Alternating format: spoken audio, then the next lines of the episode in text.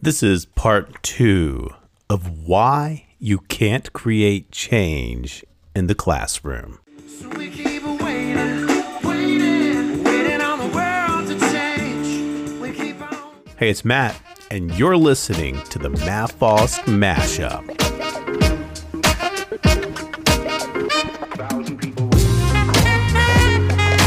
Thanks for joining me here today on Season 3, Episode 9, Why You Can't Create Change in the Classroom. This is our second time looking at the topic, and I'm thankful that you've chosen to spend this time with me here today. Let's jump right into it. You may not recognize the name of Ignaz Philipp Semmelweis, and I didn't recognize the name either prior to doing research for this episode, but Semmelweis was a Hungarian doctor in the mid-1800s whose impact changed our lives today forever. ...of being developed. And then one day, Semmelweis's friend dies at the hospital after accidentally being cut by one of the students during an autopsy of the dead women. And his friend dies with exactly the same symptoms as the women who die in the hospital. And this makes Semmelweis think that the disease might be communicable. So he studies the routine of the doctors, and typically they would perform autopsies in the morning, barehanded, and then they would go into the ward to help deliver babies and examine pregnant women, barehanded. And this made him think that maybe cadaverous particles of some kind might be being transmitted from the dead women to the live women. Prior to Ignaz Semmelweis, doctors did not realize on a broad scale that their hands were the primary cause of fatalities and operations and surgeries. Well, he was often described as the savior of mothers. He was the early pioneer of antiseptics. Semmelweis discovered that fatalities due to childbed fever could drastically be reduced simply by washing hands with a chlorinated solution. And in the mid-1800s, this was revolutionary. He actually published several research articles that showed by washing hands, mortality was reduced to below 1%. This was a time when many women lost their lives as a result of medical procedures. Semmelweis, though a savior to many, revolutionizing how we practice medicine, or how medicine is practiced, rather, and saving the lives of countless women, Semmelweis died as a result of a nervous breakdown and was committed to an asylum. You see, he was driven crazy because the medical profession did not accept his explanation, his treatment for the childbed fever.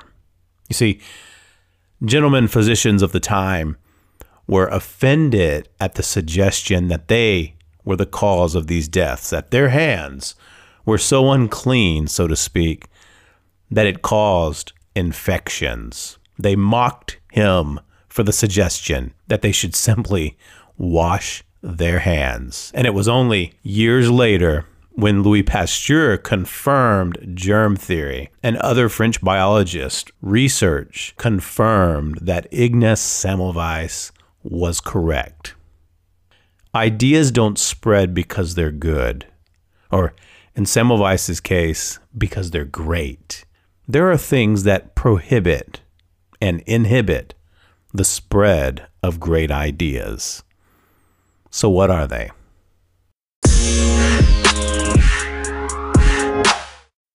Let's start with this one. It's a basic psychological term known as conformity bias. You see, this is chief among the pressures that resist change, and in our evolutionary history, this bias served a powerful role. You see, conforming to the norms of our group meant that we would survive, because clearly, if there is a group, others had survived before us, and by conforming to the group, we also will survive. This bias is so ingrained. It's the idea that we tend to conform to our social group even when a bright idea is better than our group's idea. Even when a different way of doing is better than our group's way of doing. This bias rears its ugly head when an idea or practice causes us to stand out from our social group. And even if we embrace a new idea or practice, we may still resist sharing it if it doesn't conform to the norms of the group. The power of social pressure is always going to be stronger than the power of a good idea. And unfortunately, this is what struck down Semmelweis's idea.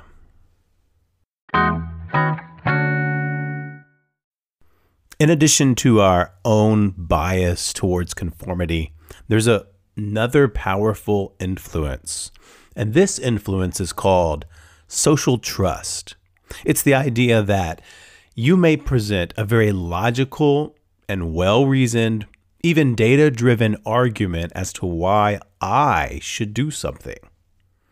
But the power of social trust will always trump the power of reason. Social trust is the idea that I will believe what my peers tell me before I will ever believe what an expert tells me. This is because my peer group is like me.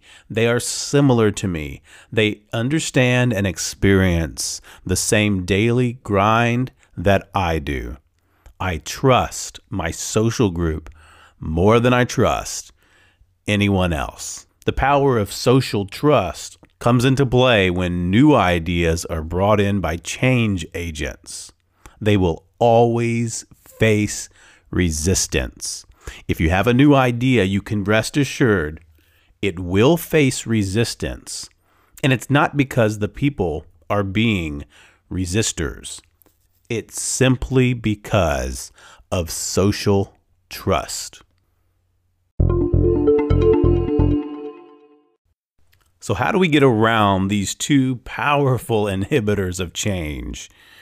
Let's go through a list. I have brainstormed a few ideas and researched a few ideas that I believe may help. That said, I also realize conformity bias and social trust are even working against me in this very podcast. So let's see how far we can get. Let's start with the inward journey.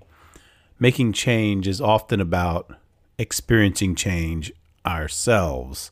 So here's a list of 5 ways to start initiating change. Number 1, appreciate those around you. Number 2, express more vulnerability.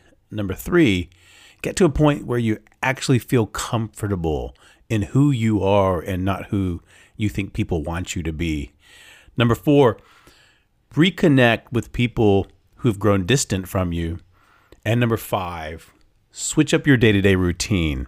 The personal change you experience may get you thinking and experiencing more empathy on giving change to others.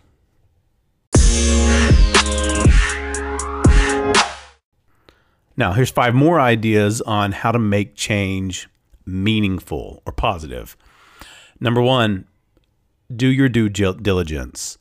Dig in and do the research to know if your change that you hope to see is actually going to have the impact it should.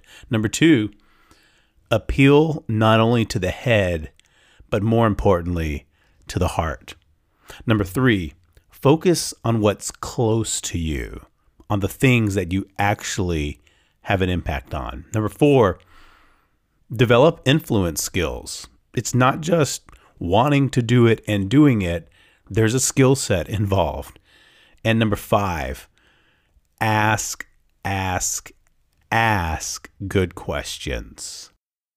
Now, let's look at 5 more how-to strategies on how to lead a team. Number 1, communicate clearly. Number 2, delegate. And more than delegate, involve people in the process. Number three, identify your key players who already have influence and involve them first. Number four, use OKRs. I devoted an entire bonus episode to this, and I recommend you checking it out if you're unfamiliar with OKRs.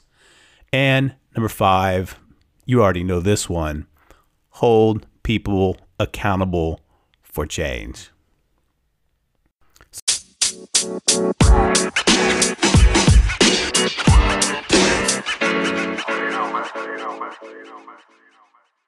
So yes, in the end, the Hungarian doctor died lonely in an asylum, but we are forever grateful for the change he sought to make.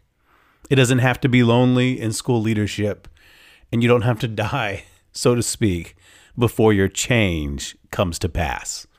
I'd love to hear what you're working on. I'd love to hear your struggles and challenges, and I'd love to hear your ideas and solutions for making change happen. You can leave your thoughts, comments, or questions at mafost.com/pod, mafost.com/pod. Thanks again for listening. Now let's go out there and make an impact.